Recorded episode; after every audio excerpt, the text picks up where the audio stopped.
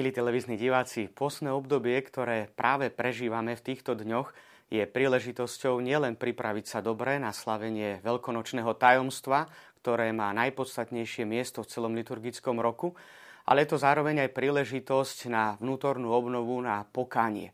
S postom podľa tej dávnej tradície cirkvi a celým pôstnym obdobím je spojené predovšetkým akoby také trojité pokánie. Pôst, modlitba a skutky dobročinnej lásky. Skúsime sa dnes spoločne zamyslieť nad tým, akým spôsobom čo najlepšie prežiť pôstne obdobie, aby sme ho nezamieniali s niečím iným. Možno tak, ako je aj názov celej tejto relácie, je to post alebo držanie diety. Je to modlitba alebo vysvetľovanie Pánu Bohu, ako by to mal robiť v našom živote. Skutky dobročinnej lásky takisto treba konať so správnym úmyslom. Ako všetky tieto tri skutočnosti, ktoré máme z dávnej tradície cirkvy spolu navzájom súvislia, sa pokúsime vysvetliť v dnešnej relácii. Vítajte.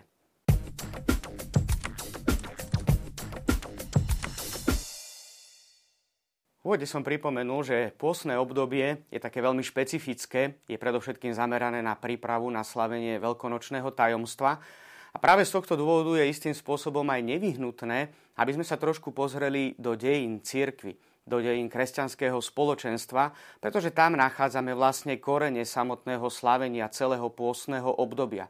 Aby sme ho mohli čo najlepšie prežiť, tak je veľmi dôležité sa vrátiť niekedy do histórie, aby sme dobre mohli prežívať súčasnú situáciu. Jedna z takých zaujímavých vecí, ktorá nám veľmi môže pomôcť, je práve teológia druhého vatikánskeho koncilu príprava na druhý vatikánsky koncil, aj samotné prebiehnutie druhého vatikánskeho koncilu nás učí, že sa vlastne otcovia, tí, ktorí ten cirkevný koncil pripravovali, druhý vatikánsky koncil, vrátili do histórie, do obdobia cirkevných otcov, pretože tam nachádzali obrovský zdroj inšpirácie pre rôzne skutočnosti. Chceli na novo pastoračne naformulovať niektoré veci, aby boli pochopiteľnejšie pre ľudí dnešnej doby a teda aj pre nás, aby sme naozaj čo najlepšie mohli prežiť celé aj pôsne obdobie. Práve z tohto dôvodu aj my, inšpirovaní možno práve tou teológiou druhého Vatikánskeho koncilu, skúsime sa pozrieť trošku najskôr do histórie, aby sme pochopili, prečo sa takýmto spôsobom dnes slávi pôsne obdobie, aby sme aj čo najlepšie mohli potom prežívať.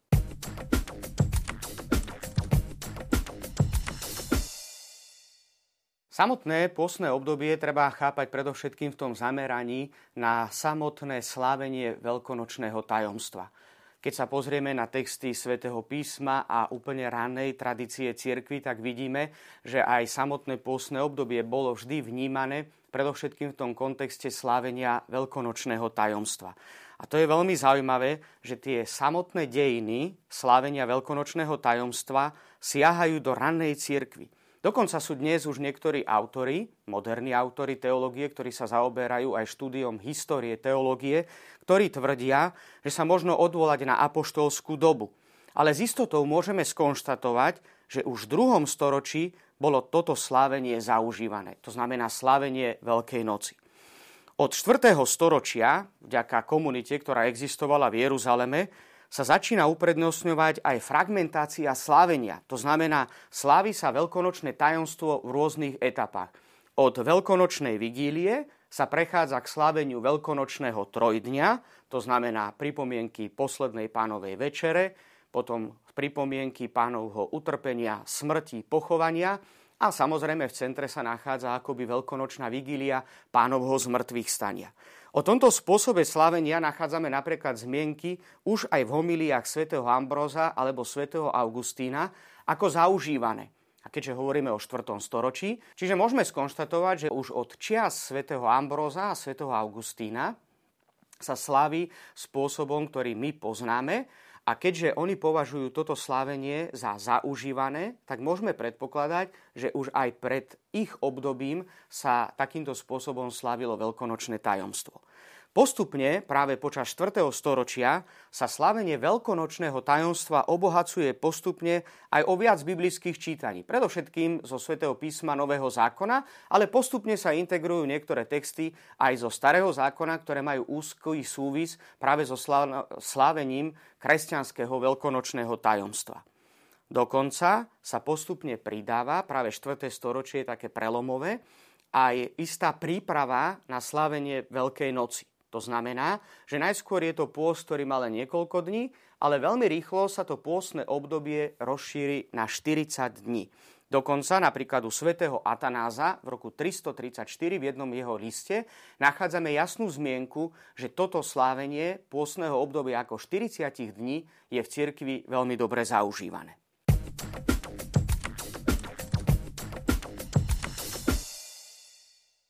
Ak hovoríme o histórii slávenia veľkonočného tajomstva, tak musíme teda pripomenúť aj samotné slávenie prípravy na veľkonočné tajomstvo. A s tým je úzko spojená práve tá doba 40 dní.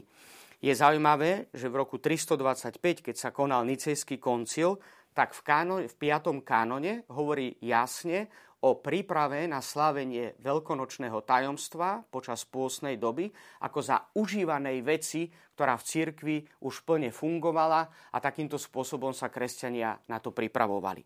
Je potom zaujímavé spomenúť možno aj svätého Hieronima, ktorý je veľmi známy cirkevný otec, ktorý napríklad v roku 384 v Ríme svedčí o jestvovaní pôsneho obdobia ako zaužívaného obdobia, ktorého najvýznamnejšou charakteristikou je predovšetkým pôst. Dokonca máme niektoré listy cirkevných odcov, ktorí predovšetkým pozbudzujú istých mníchov, aby, ktorí konajú teda post počas celého roka, práve počas pôstneho obdobia ako prípravy na slavenie veľkonočného tajomstva, ten post zintenzívnili a pridávali k tomu ešte intenzívnejšiu modlitbu a skutky dobročinnej lásky.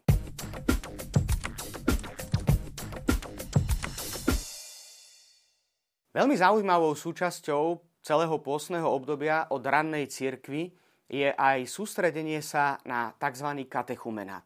To znamená, že práve pre tých, ktorí v dospelosti primali sviatosti kresťanskej iniciácie, sviatosti krstu, sviatosti birmovania a prvého svetého príjmania takýmto spôsobom boli uvedení do spoločenstva cirkvy, tak sa pripravovali zvlášť intenzívne práve počas pôstneho obdobia na prijatie sviatosti kresťanskej iniciácie. Vo všeobecnosti, úplne od ranného kresťanstva, môžeme skonštatovať, že tieto sviatosti sa primali počas veľkonočnej vigílie. Tá samotná cesta prípravy trvala naozaj niekedy aj nie len niekoľko mesiacov, ale dokonca niekoľko rokov a zintenzívnila sa práve počas pôstneho obdobia. Práve z tohto dôvodu aj dnes v súčasnej liturgii máme všetky nedelné čítania, aj dokonca liturgické texty, veľmi často zamerané práve pre tých, ktorí sa pripravujú na prijatie sviatosti kresťanskej iniciácie. Dokonca je veľmi také zaujímavé, že práve po reforme druhého Vatikánskeho koncilu toto sústredenie na katechumenov, na tých, ktorí sa pripravujú na prijatie sviatosti kresťanskej iniciácie, je ešte zosilnené a je podmienené tzv. euchologickými textami, to znamená modlitbou dňa, modlitbou nad obetnými darmi, prefáciami, to znamená tými modlitbami vďaky vzdávania, ktoré predchádzajú samotnej konsekrácii, čiže premeneniu počas Sv. Omše a samozrejme aj modlitby po príjmaní. A zároveň tam nachádzame u církivných odcov v rannej kresťanskej liturgii, ktorá máme aj dnes v súčasnosti, aspoň v rímskom obrade, aj zameranie sa ako príprava na tých, ktorí si počas veľkonočnej vigílie obnovia krstné sluby. Akým spôsobom teda dobre prežívať pôsne obdobie?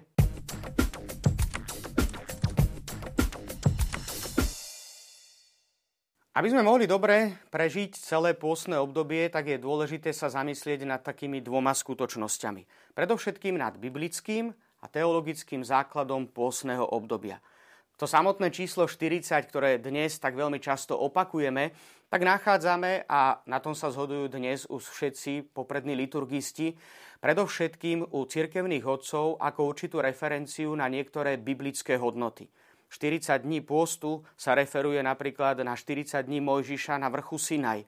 40 rokov Izraela, ktorý putoval po púšti, aby sa oslobodil, vnútorne obnovil a takýmto spôsobom prijal zmluvu so svojím pánom. Ale je to aj 40 dní pokania v Ninive z knihy proroka Jonáša. A samozrejme to najdôležitejšie, pre nás tá najväčšia inšpirácia je v samotnom Ježišovi Kristovi, ktorý sa 40 dní postí a modlí pred tým, ako začne verejným spôsobom ohlasovať evanelium, ako začne verejne účinkovať a takýmto spôsobom pripravuje cestu spásy pre celé ľudstvo.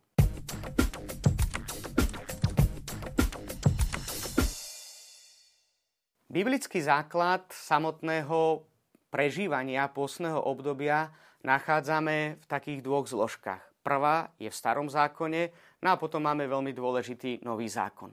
Ako hovorí napríklad aj konštitúcia druhého Vatikánskeho koncilu o Božom slove Dei Verbum, tak nemôžeme sa sústreďovať len na samotné slova, ale niekedy sú veľmi dôležité aj rôzne gesta, rôzne historické udalosti, ktoré úzko súvisia práve so slovami. Navzájom sa doplňajú, navzájom sa integrujú, navzájom sa vysvetľujú. Slova niekedy vysvetľujú práve udalosti a niekedy sa stáva, že práve tie jednotlivé udalosti nám ozremujú slova, ktoré máme v starom alebo v novom zákone. Jedna z významných udalostí, ktorú máme zachytenú v starom zákone a dostala sa aj dnes do liturgie cirkvy, predovšetkým na Popolcovú stredu, je osoba proroka Joela. Máme to známy text, kde sa pozýva k tomu, aby sme sa obrátili, aby sme začali konať pôst a pokánie. Dokonca, citujem samotného proroka Joela, ten text nachádzame aj v liturgii Božieho slova na Popolcovú stredu. Pán hovorí, obráťte sa ku mne celým svojim srdcom, pôstom, plačom, nárekom, Srdcia si roztrhnite nie šaty a obráte sa k pánovi svojmu Bohu. Je to naozaj veľmi zaujímavý text, pretože nezačína pozvaním predovšetkým k pôstu, ale hovorí o obrátení sa celým svojim srdcom k pánovi svojmu Bohu. A vieme dobre, že v tom biblickom kontexte a biblickom slova zmysle srdce je svedomie. To najintimnejšie vnútro človeka. A to znamená, že ak sa človek obracia k svojmu Bohu, Všetky tie ostatné úkony, ktoré prorok menuje ďalej, pôst, plač a nárek, sú istým spôsobom vyjadrením práve toho obrátenia. Sú prostriedkami k tomu, aby sa človek obrátil k samotnému Bohu. Nachádzame potom aj iné biblické inšpirácie, ktoré idú naozaj do hĺbky nášho srdca, pretože aj v samotnom starom zákone, či už s konaním pôstu alebo pokánia, boli problémy. Tieto problémy nás môžu veľmi inšpirovať ako kresťanov k tomu, aby sme dobre prežívali pôstne obdobie. Prorok Izaiáš v 58. kapitole hovorí Krič mocne neutíchaj, rozozúč svoj hlas ako polnica a oznám môjmu ľudu jeho zločiny a Jakubovmu domu jeho hriechy. A je veľmi zaujímavé aj také konkrétne pozbudenie. Prečo sa postíme, keď to nevidíš? Ponižujeme sa a ty si to nevšímaš. A hľa, v deň vášho pôstu obchodujete a utláčate všetkých svojich robotníkov. Postíte sa, no pritom sa škriepite a hádate a bijete pesťou zločinne. Akoby také prvé upozornenie, ktoré nachádzame práve v týchto textoch, či už proroka Joela, Izaiáša, ale viem dobre, že aj u všetkých ostatných prorokov, že by mala byť istá vyrovnanosť medzi tým vonkajším spôsobom konania ktorý sa odohráva napríklad na úrovni postu, ako zriekania sa možno niektorých základných materiálnych dobier, a medzi spôsobom života. Že tá istá morálna stránka ľudského konania je nevyhnutne dôležitá pre to samotné dobré prežívanie pôstneho obdobia. Alebo možno povedané ešte aj trošku opačne. Ten samotný pôst by mal napomáhať, ak je konaný dobre, k tomu, aby človek sa morálne očistil, prilnul k svojmu Bohu a začal robiť skutočné pokánie. Odvrátil sa od hriechov a obratil sa smerom k svojmu pánovi.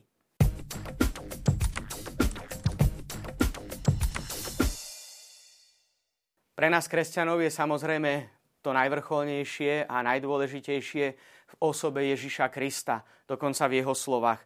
A tu takisto je veľmi dôležitá liturgia Popolcovej stredy, ktorú máme dnes v rímskom rituáli v Evangeliu podľa svätého Matúša pán Ježiš pozbudzuje svojich učeníkov. Dajte si pozor a nekonajte svoje dobré skutky pred ľuďmi, aby vás obdivovali, lebo nebudete mať odmenu svojho Otca, ktorý je na nebesiach.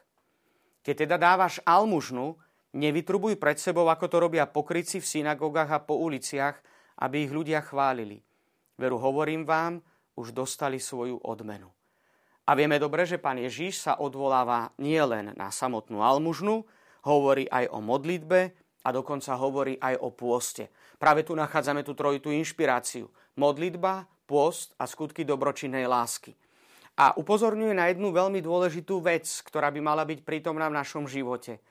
Tie vonkajšie skutky sú podstatné. Pán Ježiš ich vôbec nezavrhuje, vôbec ich nejakým spôsobom neodsudzuje, ale upozorňuje, aby sa konali s očisteným srdcom, aby vychádzali zo správneho srdca. To znamená, aby boli konané s dobrým úmyslom. Teda v tom našom kontexte by sme mohli povedať veľmi jednoducho, aby sme si pôst nezamieniali s dodržiavaním diety. Niekto môže konať pôst a nedrží dietu. A ak niekto drží dietu, neznamená, že koná pôst. To, čo je kľúčové a podstatné, a na čo nás upozorňuje samotný Kristus, je ľudské srdce.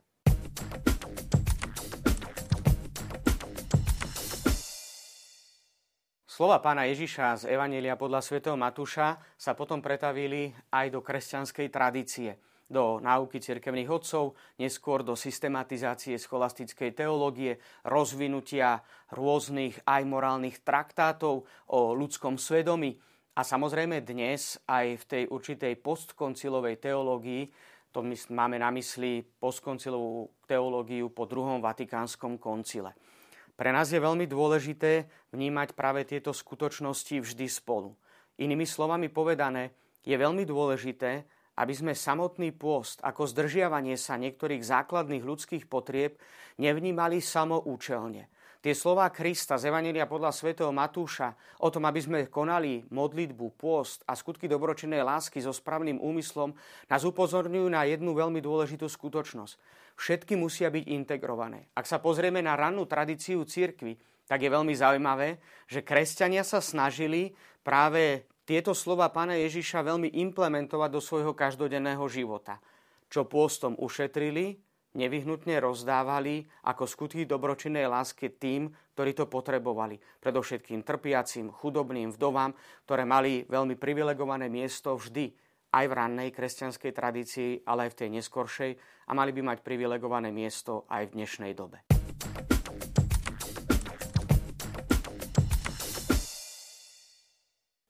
Do dnešnej liturgie sa takisto práve táto teológia pôsneho obdobia a prežívania pôsneho obdobia dostala predovšetkým do liturgických textov. Je veľmi zaujímavé, že na tretiu pôsnu nedelu máme zaujímavú modlitbu, modlitbu dňa, ktorá vlastne otvára celé to eucharistické slávenie a dáva istým spôsobom zmysel aj kľúč pre interpretáciu biblických textov, ktoré odznejú počas tretej pôsnej nedele a dáva zmysel akoby celému tomu nadchádzajúcemu týždňu a ona sa vlastne tá hodnota istým spôsobom cyklicky opakuje počas celého pôsneho obdobia. Tie slova sú nasledovné. Pôst, modlitba a skutky dobročinnej lásky sú liekom proti hriechu. Ale opäť upozornenie. Je veľmi dôležité, aby sme ten pôst, modlitbu a skutky dobročinnej lásky prežívali čo najlepšie.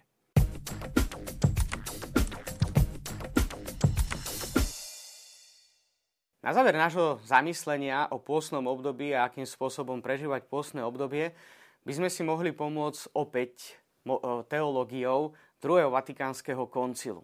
Jedna z vecí, ktorú dal veľmi do popredia druhý Vatikánsky koncil a predovšetkým liturgická reforma, ktorá sa pripravovala naozaj 10 ročia pred samotným zvolaním druhého Vatikánskeho koncilu, je teológia cirkevných odcov, ktorá by sa dala zhrnúť do takých troch krátkých fráz. Lex orandi, lex credendi, lex vivendi. Slova, ktoré by sa mohli zdať komplikované, ale nie sú. Dokonca ich prežívame každodenne počas liturgického slávenia alebo každú nedelu aj počas veľkých slávností. To, čo sa církev modlí, lex orandi, sa vlastne vyjadruje, práve tou modlitbou, sa vyjadruje lex credendi. To znamená obsah viery, ktorý nám napomáha, aby sme ho prežívali v každodennom živote. Lex vivendi. Inými slovami povedané, Tie jednotlivé modlitby, ktoré počúvame počas pôsneho obdobia, ozrkadľujú náš obsah viery. Istým spôsobom robia ho zrozumiteľnejším, pre nás chápavejším, istým spôsobom akoby uchopiteľnejším a napomáhajú nám k tomu, aby sme ho potom ľahšie implementovali do každodenného života. Všetci si uvedomujeme, že sú isté ťažkosti a že zvlášť aj počas pôstneho obdobia môžeme mať niekedy komplikácie, pretože ak človek nastúpi na skutočnú cestu pokánia, tak vždy bude aj tá druhá strana, strana Božieho nepriateľa, ktorá nám bude chcieť nielen zmariť, ale minimálne nejakým spôsobom stiažiť túto cestu ako dobrej prípravy na slavenie veľkonočného tajomstva a predovšetkým nášho obratenia smerom k Bohu. To znamená, že niekedy môžu sa pridružiť aj rôzne myšlienky, ktoré spájame so samotným pôstom. Veľmi však dôležité je, aby sme pôstne obdobie využívali aj na očistenie úmyslov, s ktorými konáme jednotlivé veci. Inými slovami povedané, možno si ani nemusíme niekedy tak pridávať k jednotlivým skutkom pokánia. Nemusíme možno pridávať dni pôstu. Možno nemusíme robiť viac skutkov kajúcnosti. Ale dôležité, aby sme ich robili s dobrým úmyslom. Aby, ako som to povedal aj v úvode tejto relácie, aby sme si pôst nezamieniali s dietou aby to nebola príležitosť možno na schudnutie, na očistenie organizmu. Isté môže to s tým byť spojené, môže to mať aj efekty pre naše zdravie, ale čo je najpodstatnejšie, najkľúčovejšie, aby sme obrátili naše srdcia k samotnému Bohu. Odvrátili sa od toho, čo nám skutočne škodí a obrátili sa k tomu, ktorý jediný je zdrojom nášho skutočného dobra pre náš život osobný, ale aj život celého spoločenstva.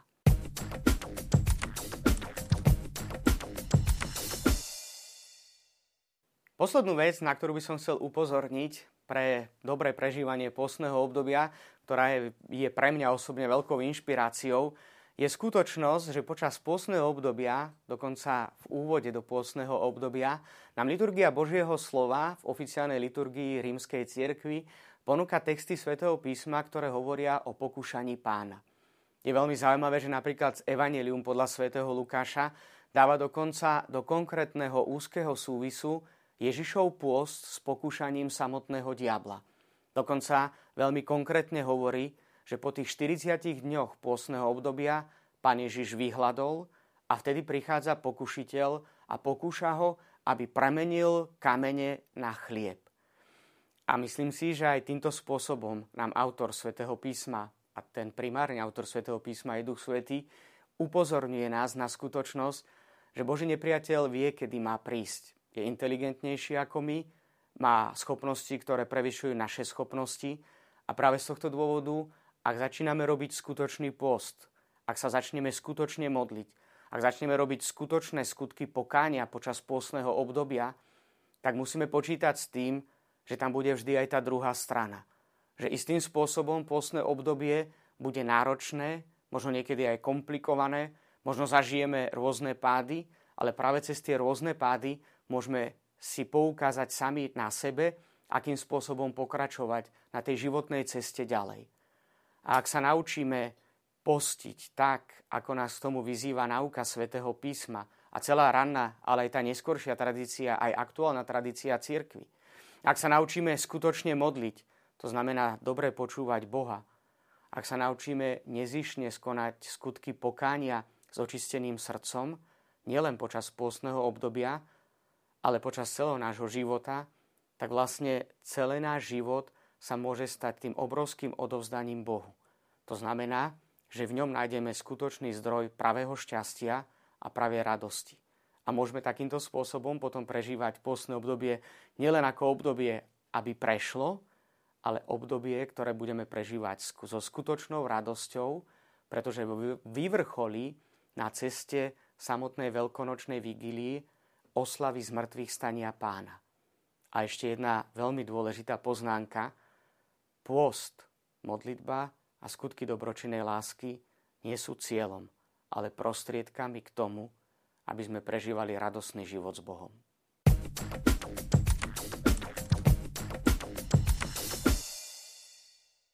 Milí televízni diváci, verím, že aj tieto myšlienky a predovšetkým podnety, ktoré máme zo svätého písma, z tradície církvy nám napomôžu k tomu, aby sme lepšie prežívali pôstne obdobie.